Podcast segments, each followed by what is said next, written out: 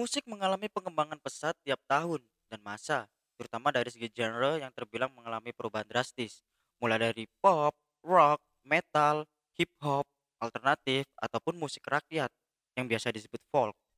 Kali ini Maji Dialog akan membahas secara singkat soal Britpop, salah satu aliran musik yang berasal dari Inggris. Jadi stay tune dan selamat mendengarkan.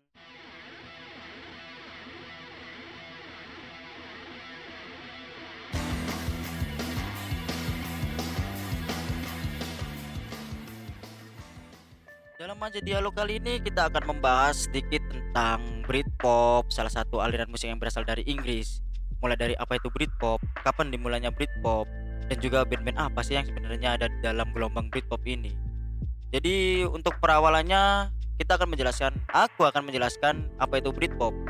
Britpop sendiri sebenarnya adalah salah satu musik atau sebuah aliran musik dan juga sebuah pergerakan budaya yang berasal dan populer di Britania Raya Hal yang mencolok dari Britpop adalah menekankan identitas Britania dan juga mengeluarkan lagu-lagu bernuansa lebih cerah dibandingkan aliran musik lain. Musik Britania, Britania Raya ini dipengaruhi oleh aliran seperti alternative rock, indie pop, glam rock, dan bahkan punk rock. Sehingga banyak orang yang juga menilai bahwa aliran musik ini cukup unik ketika diperdengarkan. Lebih lanjut, musisi Britpop memiliki gaya berpakaian yang nyentrik dan juga mudah mengambil hati para penggemar baru. Britpop pun di negara asalnya memiliki citra yang sangat dekat dengan kebanggaan, nasionalisme, dan juga kelas pekerja. Kebanggaan akan identitas lokal dan aksen daerah kental merupakan hal umum untuk band-band Britpop. Bahkan mereka juga memasukkan referensi budaya Inggris dan juga tempat-tempat yang sangat umum di Inggris sebagai salah satu kecintaan mereka pada budaya Inggris. Dan kapan sih sebenarnya dimulainya Britpop? Menurut artikel yang udah pernah aku baca dan juga menurut Wikipedia, Britpop sebenarnya dimulai pada akhir tahun 80-an melalui band-band semacam The Smith, The Stone Roses, dan Happy Mondays.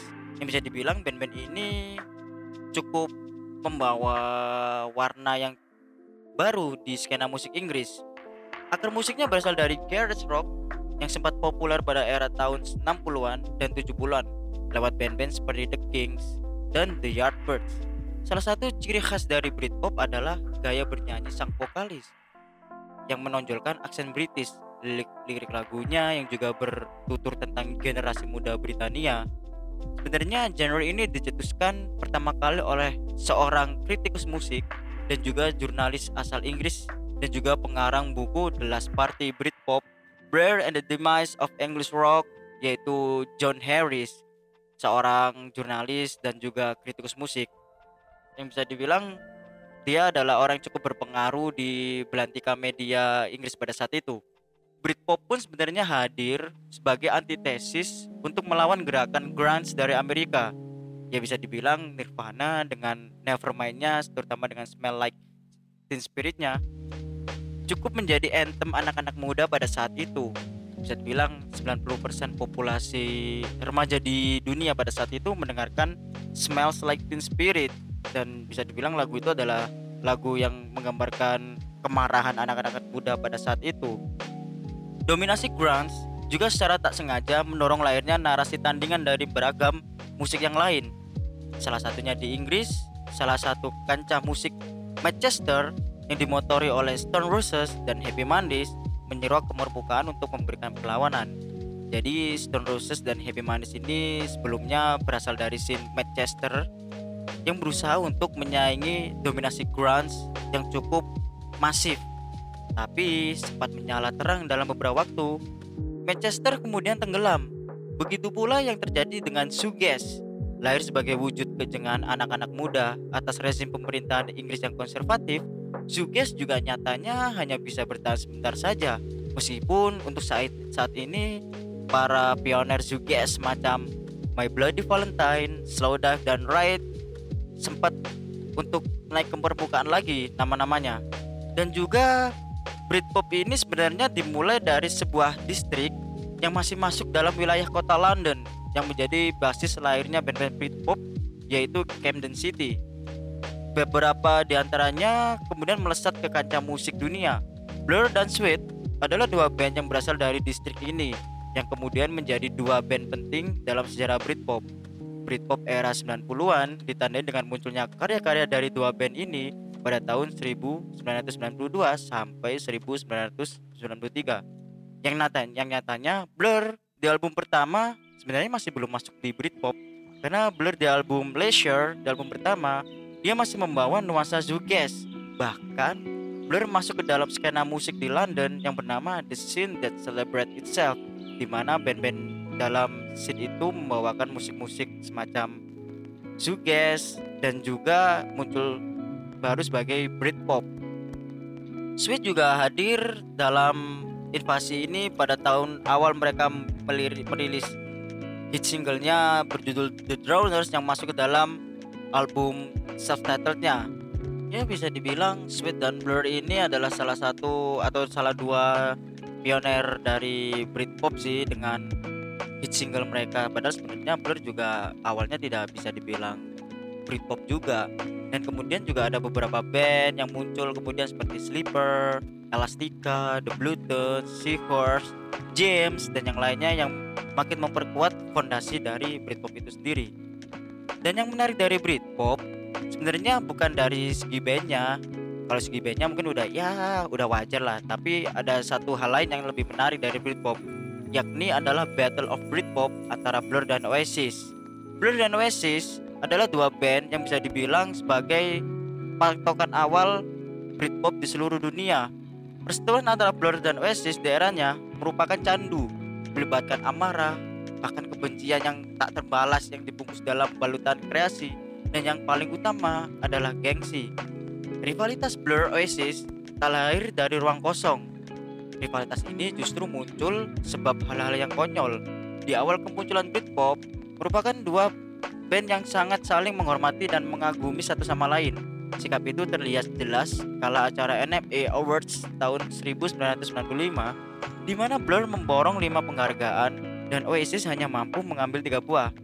Bahkan bisa dibilang Blur pada saat itu diwakili oleh Damon Albarn, dia tidak berpikir kalau ya sebenarnya kami tidak cocok untuk membawa penghargaan ini dan kami harus membaginya kepada Oasis. Namun beberapa selang saat kemudian ketika Oasis memenangkan penghargaan sebagai mendapatkan penghargaan untuk singlenya So Make Say sebagai single terlaris pada saat itu Liam Gallagher mencoba untuk mengundang Damon Albarn. Ya sebagai alih-alih untuk mengikuti selebrasi atas menangnya Oasis di single So Make Say Damon Albarn mengiyakan tawaran itu. Yang kemudian akhirnya Damon Albarn tidak mendapatkan sambutan yang sangat baik dari Liam.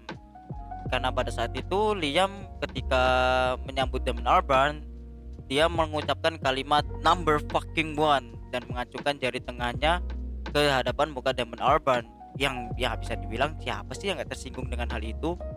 Yang akhirnya Damon Albarn yang dikenal orang yang sangat kompetitif mulai menimbulkan percikan-percikan persaingannya.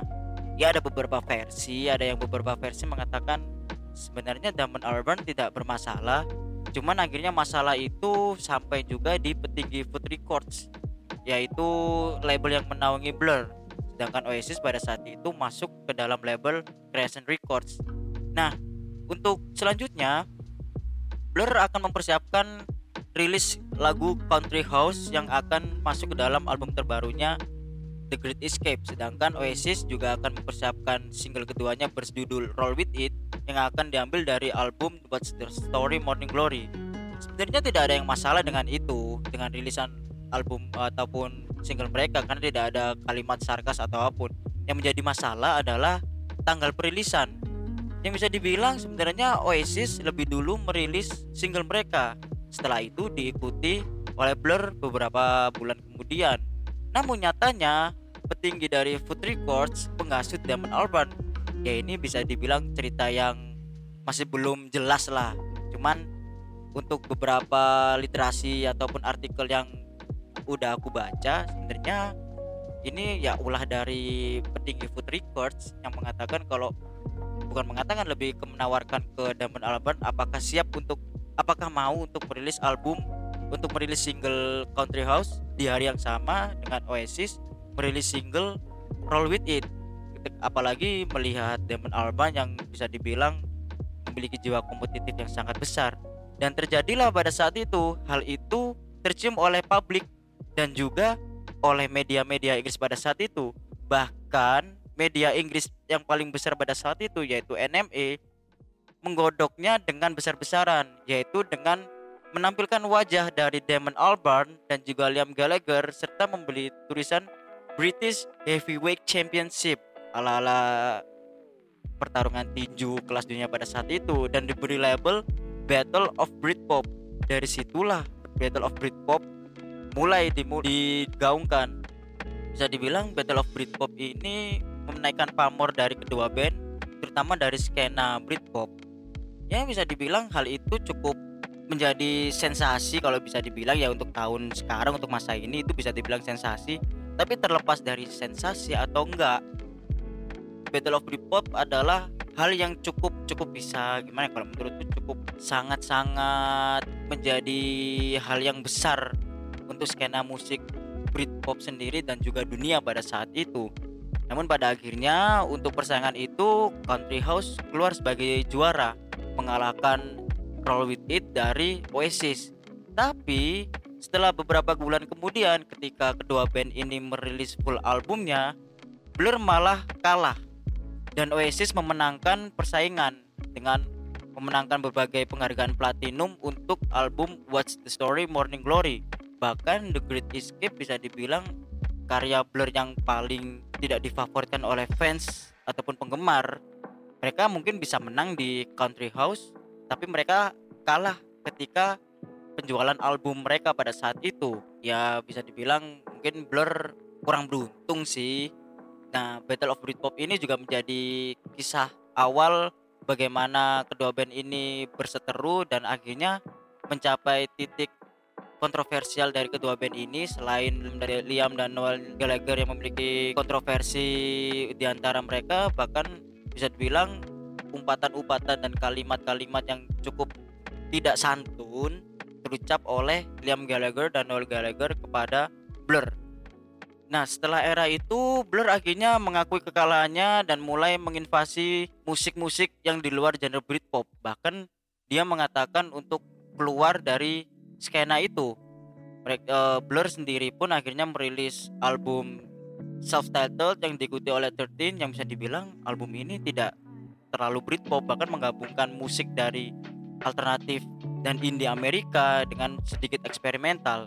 Sedangkan Oasis masih tetap untuk berjalan di genrenya yang bisa dibilang patokan awal dari Britpop. Dan sebenarnya Britpop pun bukan merupakan genre kalau dibilang ya e, masuk ke, ke dalam budaya juga bahkan Noel Gallagher pun mengatakan kalau Oasis bukan sebuah band bergenre Britpop. Noel Gallagher mengatakan kalau Oasis ini adalah universal rock.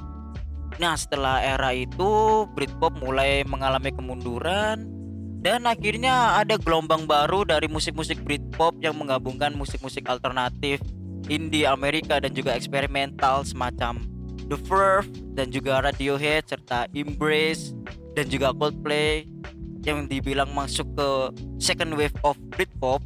Tapi mereka mengatakan kalau kami bukan dari band Britpop kami bukan dari gelombang Britpop. Mereka adalah antitesisnya lagi dari kemuakan atas gelombang Britpop dan Cool Britannia itu sendiri. Karena bisa dibilang Cool Britannia adalah sebuah kebanggaan atas budaya-budaya yang, yang ada di Inggris. Sedangkan mereka menolak itu mentah-mentah Nah, kalau dibilang Britpop pada saat itu menginvasi musik di seluruh dunia, itu juga terjadi di Indonesia.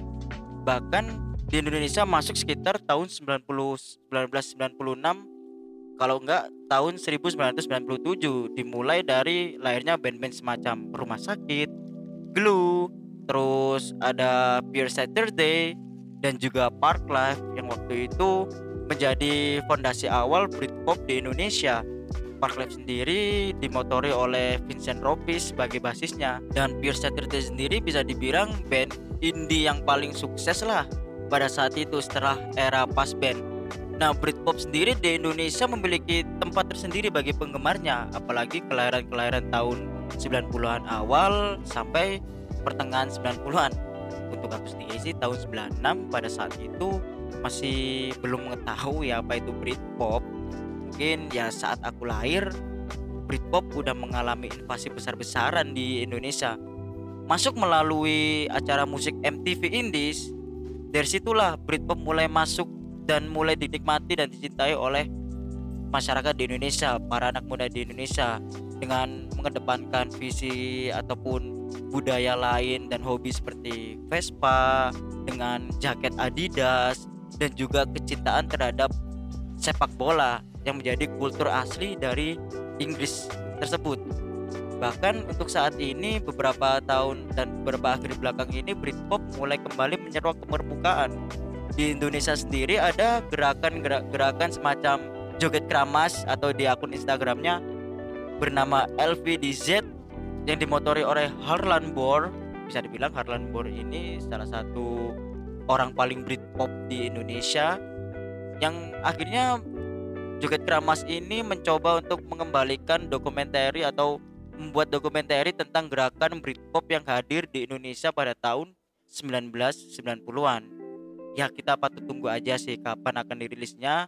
Semoga dokumentasinya cepat selesai dan file-filenya bisa didapat dan bisa dinikmati oleh para pecinta Britpop yang ada di Indonesia. Dan mungkin itu aja sih yang bisa aku sampaikan soal Britpop.